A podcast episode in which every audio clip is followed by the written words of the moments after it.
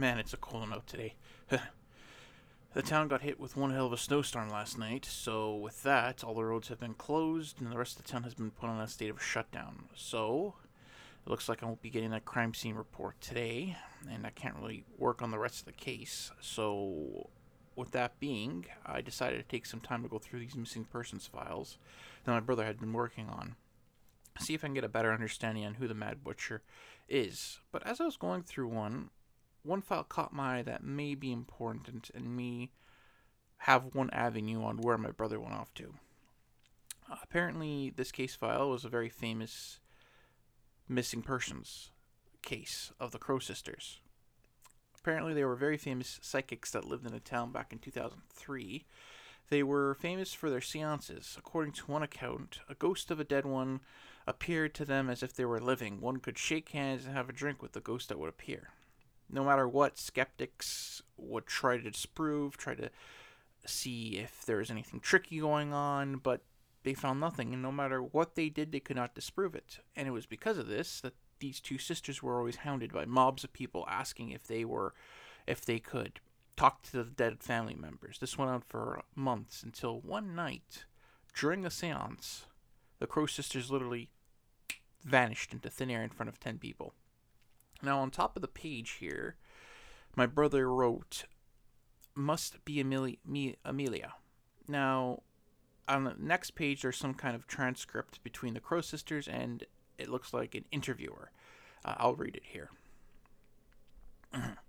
interviewer, welcome to Amelia. Now, tell me, why do you want to disappear? Crow sister 1, tell me, when you go to the store, does anyone bother you or ask you question, a whole bunch of questions? Interviewer, well, I don't think so. Why? Crow Sister 2. Whenever we go out, every single person we see wants wants us to contact some dead person or talk to a family member. We don't get a moment's peace.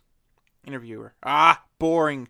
You two are one of those fake people that say they speak to the dead. Go, go, go. Get out, get out, get out. Crow Sister 1. Wait, we need your help. We we need to disappear. We can't take this anymore. More. No, I don't don't care. Crow Sister 1. We can prove it. Interviewer. How so? And then the transcript is all numbers, letters, gibberish, like something went wrong with the recorder. And it just picks up with the interviewer. Oh, this just became more interesting. How'd you do that? Course Sister 1. We don't know. We always had this gift. And we don't know where it comes from.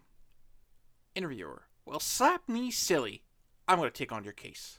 Now, how would you like to disappear? Now that's where it ended. Now my first thought was this might have to do with the Mad Butcher, or this might be an agency my brother went to just to disappear. Um, from the transcript, apparently they specialize in making people disappear. So I contacted all usual channels. I went through my police agency. I went through CSIS, CIA, Interpol, and none of them ever heard of Amelia, except for one. Apparently, she belonged to some sort of long forgotten intelligence agency. Um, when I spoke to her and asked her what Amelia was, the line was silent for a second. Then she said, If you have to ask, you don't need to know. And the line went dead. Now, with this whole Amelia angle, I have no idea what this, why my brother had this case file. This looks like a very old case. Um, it looks like it's from the archives of the local police station here. Uh, from the digging around I've done on the internet, there's been a lot of conspiracy theories on what happened to the Crow, system, Crow sisters themselves.